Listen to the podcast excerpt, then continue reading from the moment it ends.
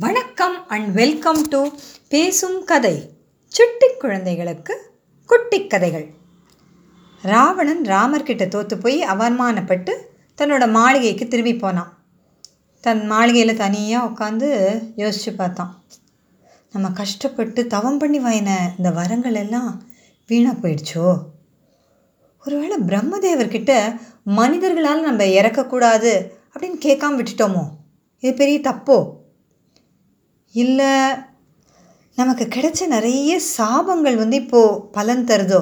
இப்போ வந்து ராவணன் நிறைய பேரோட வாழ்க்கையை அழிச்சிருக்கான். அதுவும் நிறைய பெண்கள் கிட்ட வந்து அவங்க வயிறறிஞ்சு நிறைய சாபம் கொடுத்துருக்காங்க. ஆனால் அப்போல்லாம் அவன் அதை பற்றி ரொம்ப யோசிக்கலை.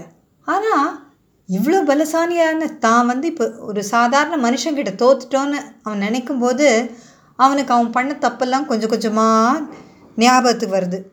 அவனுக்கு அப்படியே அவன் மனசு அப்படியே கலங்கி போச்சு. ரொம்ப நேரம் தனியாக உட்காந்து யோசித்தான் அதுக்கப்புறமா தன்னுடைய மந்திரிகளை கூப்பிட்டான். கூப்பிட்டு என் தம்பி கும்பகர்ணனை எழுப்புங்க. அவன் தூங்க போய் ரொம்ப நாள் ஆகலை.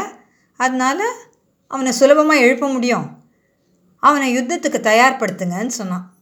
ஏன்னா கும்பகர்ணன் வந்து கொஞ்ச நாள் முன்னாடி தான் ராவணனுக்கு அட்வைஸ் பண்ணியிருக்கான். இந்த மாதிரி நீ பண்ணது தப்பு.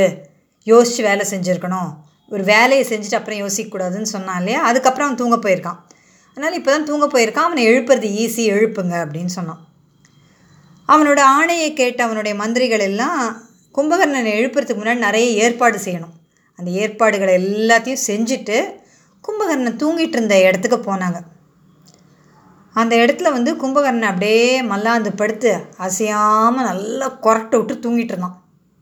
அவனை பார்க்கறதுக்கு ஒரு பெரிய மலையே மூச்சு விடுற மாதிரி இருந்துச்சான் அப்படிப்பட்ட கொரட்டை சத்தம். ஆனால் உடம்பு கொஞ்சம் கூட ஆடலை. நல்ல நல்ல தூங்கிட்டான். முதல்ல என்ன செஞ்சாங்க? அவனை எழுப்புறதுக்கு குவியல் குவியல் அப்படியே சின்ன சின்ன மலை மாதிரி எல்லா மிருகங்களோட மாமிசத்தையும் குவியல் குவியலாக அவன் பக்கத்தில் வந்து கொண்டு வச்சாங்க. நல்ல வாசனையான மது. அதெல்லாமும் அவன் குடிக்கிறதுக்கு பக்கத்தில் வச்சாங்க. இது எல்லாத்தோடைய வாசனை நல்ல சாப்பாடு கம கம கமகமன்னு வாசனை வந்தால் எழுந்துப்போம் இல்லையா? அந்த மாதிரி அவன் சாப்பாட்டு வாசனையிலே எழுந்துப்பானா அப்படின்னு பார்த்தாங்க. ஏன்னா இன்னொரு காரணமும் இருக்குது கும்பகர்ணனை எழுப்பிட்டா அவனுக்கு பயங்கரமாக பசிக்கும். பார்க்குறது எல்லாத்தையும் சாப்பிட்ருவான் இப்போ இந்த சாப்பாட்டெல்லாம் எடுத்துகிட்டு போகிற ராட்சசங்களையே சாப்பிட்டாலும் ஆச்சரியப்படுறதுக்கு இல்லை. அதனால் அவனுக்கு வேண்டிய அளவு சாப்பாடு எல்லாத்தையும் முதல்ல கொண்டு போய் அவன் முன்னாடி வச்சுட்டாங்க.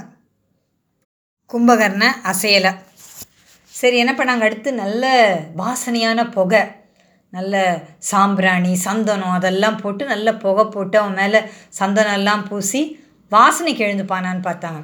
ம் நடக்கலை ஒன்றும் அடுத்து என்ன பண்ணாங்க? நிறைய ராட்சசர்கள் வந்து பெரிய பெரிய ஏணியை போட்டு அப்படியே கும்பகர்ணனோட காதுகிட்ட ஏறி பெரிய பெரிய இந்த மேளம் தாளம் சங்கு வேரிகை இதெல்லாம் போட்டு டம்மு டம்மு டம்மு டம்முன்னு சத்தம் போடுறாங்க.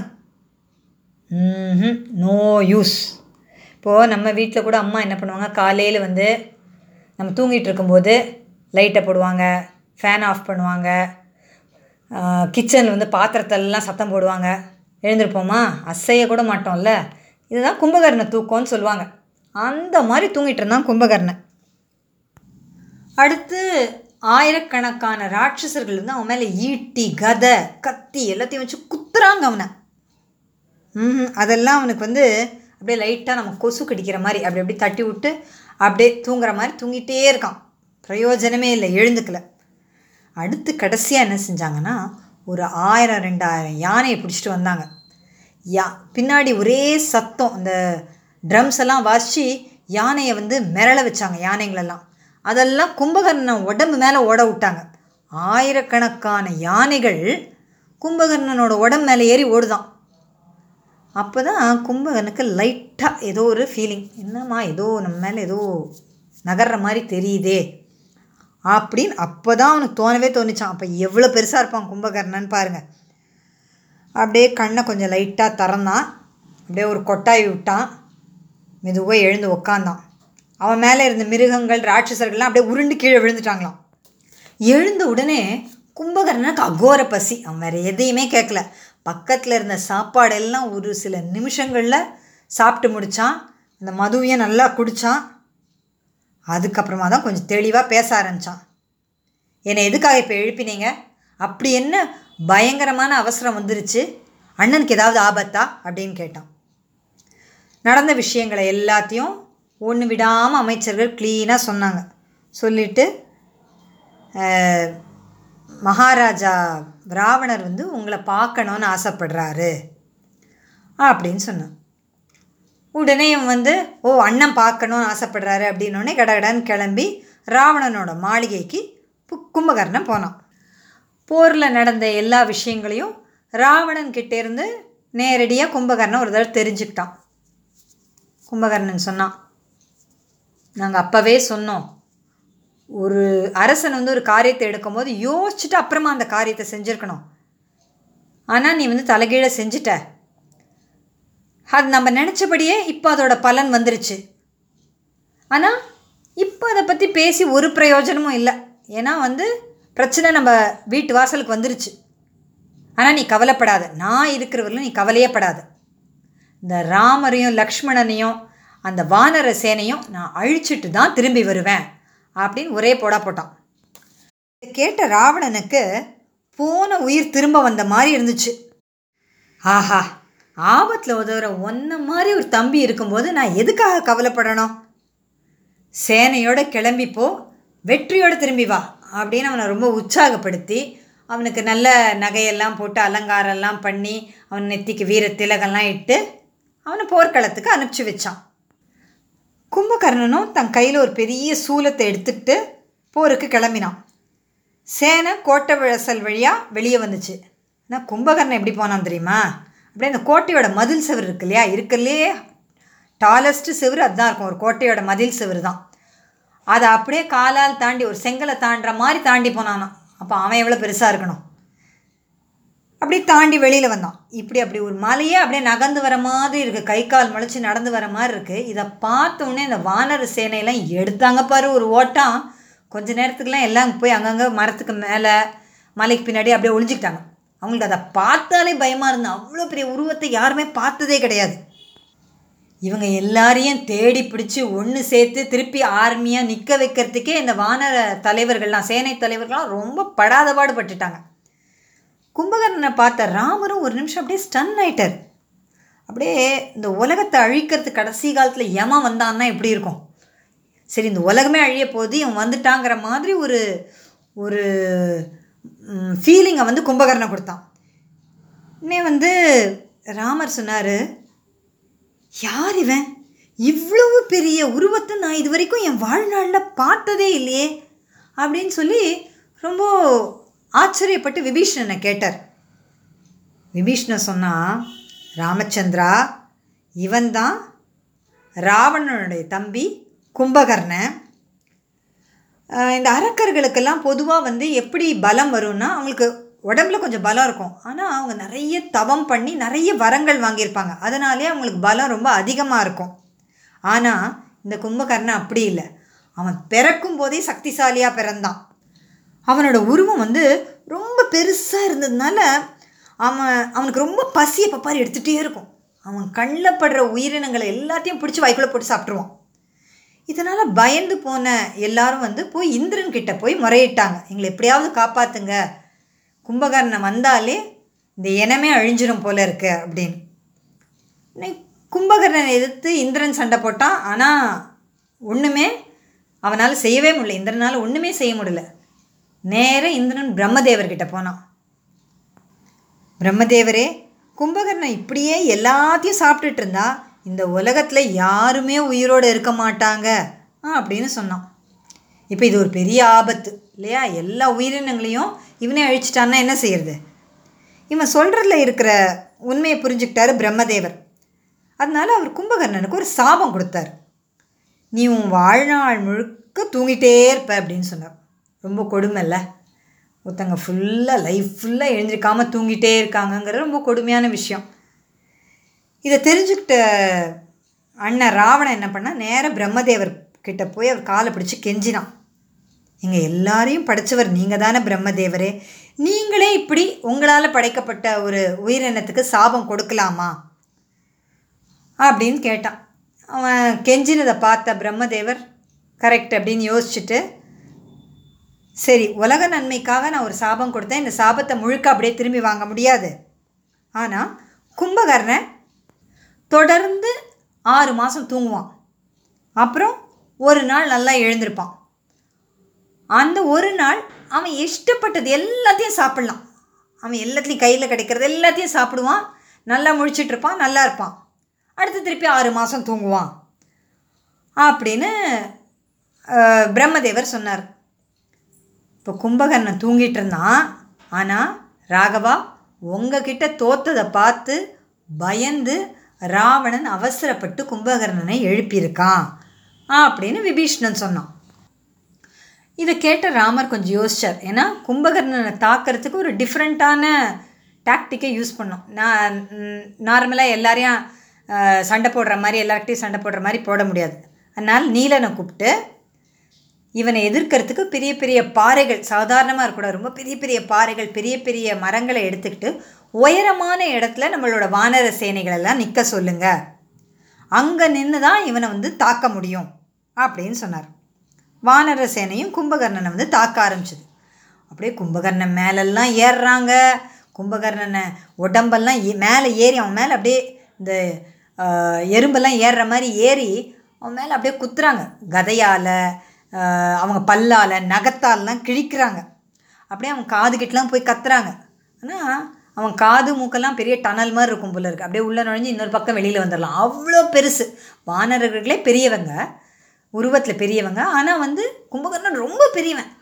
அதனால் இவங்களுக்கும் கும்பகர்ணனோட உருவத்துக்கும் சுத்தமாக ஒத்து வரல. ஆனால் அவங்களும் மேலெலாம் ஏறி தாக்குறாங்க. ஆனால் கும்பகர்ணன் என்ன பண்ணா அந்த நிறைய கொசுவில் ஈ நம்ம மேலே முயச்சா என்ன பண்ணுவோம்? அப்படியே தட்டுவோம்ல நாலு தட்டு தட்டுனா அப்படியே பாதி விழுந்துரும்ல. அந்த மாதிரி அதுகளெல்லாம் தட்டி விட்டுறான். வானர சேனை எல்லாத்தையும் தட்டி விட்டுறான். நீலன் ஹனுமான் இன்னும் பெரிய பெரிய வீரர்கள்லாம் இப்போது அவனை எதிர்த்தாங்க. ஆனால் கும்பகர்ணனை ஒன்றும் செய்ய முடியல. அங்கே தான் நேரம் வந்து சண்டைக்கு கூப்பிட்டான். கும்பகர்ணன் போட்ட ஒரே அடியில் அங்கே தான் மயங்க விழுந்துட்டான். இதை பார்த்து சுக்ரீவன் வந்து நேர சண்டைக்கு வந்தான். அவனாலேயும் கும்பகர்ணனோட பலத்துக்கு முன்னாடி ஒன்றுமே செய்ய முடியல. அவனும் மயங்கி விழுந்துட்டான். இப்போ வானரர்களுடைய ராஜாவான சுக்ரீவன் கீழே விழுந்ததை பார்த்த உடனே கும்பகர்ணன் யோசிச்சான்.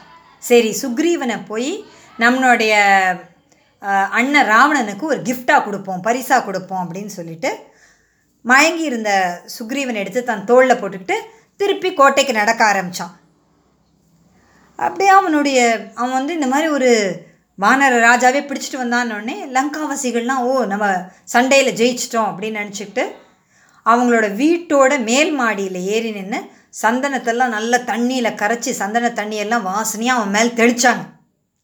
ஆனால் இவங்க தெளித்த சந்தன தண்ணியில் சுக்ரீவன் மயக்கம் தெளிஞ்சு எழுந்துட்டான். அப்படி சுற்றி முற்றி பார்த்தான். அடடா இவன் நம்மளை திருப்பி தூக்கிட்டுல போகிறான் ராவணங்கிட்டங்கிறத புரிஞ்சுக்கிட்டான். ஒரு செகண்ட் யோசித்தான் அப்படியே கும்பகர்ணனை பலமாக ஒரு கடி கடிச்சான். ஸ்டன் ஆயிட்டான் ஒரு நிமிஷம். கும்பகர்ணன் இதை எதிரே பார்க்கல ஒரு நிமிஷம் ஸ்டன் ஆயிட்டான். அதுக்கப்புறமா அவன் இவனை எப்படியாவது கும்பகர்ணன் வந்து சுக்ரீவன் எப்படியாவது நசுக்க பார்த்தான். ஆனால் அதுக்குள்ளே ஒரே தாவு தாவி கோட்டைக்கு வெளியில் திருப்பி வானர் சேனை இருந்த இடத்துக்கு சுக்ரீவன் வந்துட்டான். சுக்ரீவன் எப்படியும் சாமர்த்தியமாக தப்பிச்சிருவான் அவன் மாட்டிக்க மாட்டான் அறக்கர்கள்கிட்ட அப்படின்னு ஹனுமான் ராமர் எல்லாருக்குமே நல்லா தெரியும். அவங்க எல்லாரும் காத்துட்டு இருந்தாங்க. சுக்ரீவன் வந்த உடனே சேனையில் ஒரே ஆரவாரம். ஆனால் கும்பகர்ணனோட வெறி இன்னும் அதிகமாயிருச்சு. ஒரு பெரிய இரும்பு உலக்கை எடுத்துக்கிட்டு திருப்பி யுத்த களத்துக்கு ரொம்ப வீராவேசமாக வந்தான். வழியில் அவனை தடுத்து அவங்க எல்லாரையும் அடித்து துவம்சம் பண்ணிட்டு நேர ராமர் இந்த இடத்துக்கு வந்தான். நடுவில் லக்ஷ்மணர் அவனை நிறுத்தி யுத்தத்தை கூப்பிட்டார். லக்ஷ்மணரும் டாம் அம்பு விடுறாரு. கொஞ்சம் கும்பகர்ணனுக்கு கொஞ்சம் கஷ்டமாயிடுது. ஆனால் அவன் சொல்கிறான் வீரனி நீ ரொம்ப நல்லா சண்டை போடுற. சண்டையை பார்த்து எனக்கு ரொம்ப சந்தோஷமாக இருக்குது ஆனால் இன்னைக்கு என்னோட இலக்கு அந்த ராமன் தான். அதனால் தள்ளி நில்லு நான் ராமன்கிட்ட தான் போய் சண்டை போட போகிறேன் அப்படின்னு சொல்லிட்டு அவனையும் தாண்டி ராமர்கிட்ட போய் எதிர்த்து நிற்கிறான் சண்டைக்கு. கும்பகர்ணனுக்கும் ராமருக்கும் ரொம்ப நேரம் யுத்தம் நடக்குது. கும்பகர்ணன் என்னென்னத்தையோ போட்டு அவர் அட்டாக் பண்ணுறான் கல் மலை பெரிய பெரிய மரங்கள். தன் கையில் இருந்த எல்லாத்தையும் போட்டு அட்டாக் பண்ணுறான் ராமர் அந்த எல்லாத்தையும் தன்னோட அம்புகளால் சுக்கு நிறம் உடச்சிடுறார். கும்பகர்ணனாலையும் ராமரை எதுவும் செய்ய முடியல. ராமராலையும் கும்பகர்ண கும்பகர்ணனை பெரிய லெவலில் காயப்படுத்த முடியல. ராமருடைய பானங்கள் எவ்வளோ சக்தி வாய்ந்த பானங்கள்? வாலி மாதிரி ஒரு பெரிய வீரனுடைய நெஞ்ச தொலைச்ச பானங்கள். வாலியை கொல்றதுக்கு முன்னாடி ராமர் தன்னுடைய சக்தியை நிரூபிக்கிறதுக்கு தன்னுடைய ஒரே அம்புனால் ஏழு மரங்களை ஒரே சமயத்தில் தொலைச்சி காட்டினார். அவ்வளோ சக்தி வாய்ந்த பானங்களால் கும்பகர்ணனுடைய உடம்ப தொலைக்கவே முடியல. கடைசியாக ராமர் தன்னோட திவ்யாஸ்திரங்களை எடுத்தார். தன்னை தாக்கின கும்பகர்ணனோட ரெண்டு கைகளையும் தன்னுடைய திவ்யாஸ்திரத்தினால வெட்டி எரிஞ்சார் கும்பகர்ணன் கவலையே படலை. தன்னோட காலால் பக்கத்தில் இருந்ததெல்லாம் எட்டி உதச்சி ராமரை தாக்கினான். அடுத்து இன்னொரு திவ்யாஸ்திரத்தினால அவனுடைய ரெண்டு கால்களையும் துண்டிச்சார். அப்பவும் அவன் நிற்கலை தன்னோட உடம்ப அப்படியே தேய்ச்சிட்டு தேய்ச்சிட்டு வந்து ராமர் கூட சண்டைக்கு வந்தான்.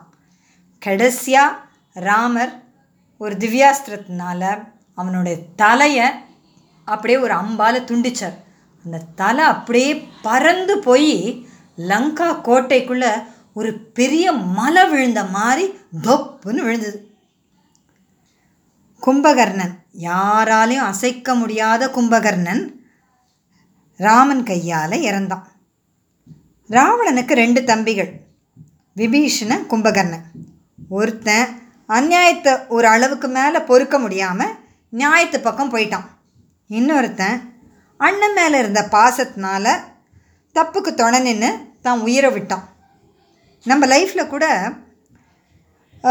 நம்ம எந்த பக்கம் நிற்கிறோம் அப்படிங்கிறத நாம் தான் முடிவு பண்ணணும். அந்த முடிவு எடுத்ததுக்கான பலன்களையும் நாம் தான் அனுபவிக்கணும். இல்லையா? இதுதான் ரெண்டு தம்பிகளை பார்த்து நம்ம தெரிஞ்சுக்க வேண்டியது.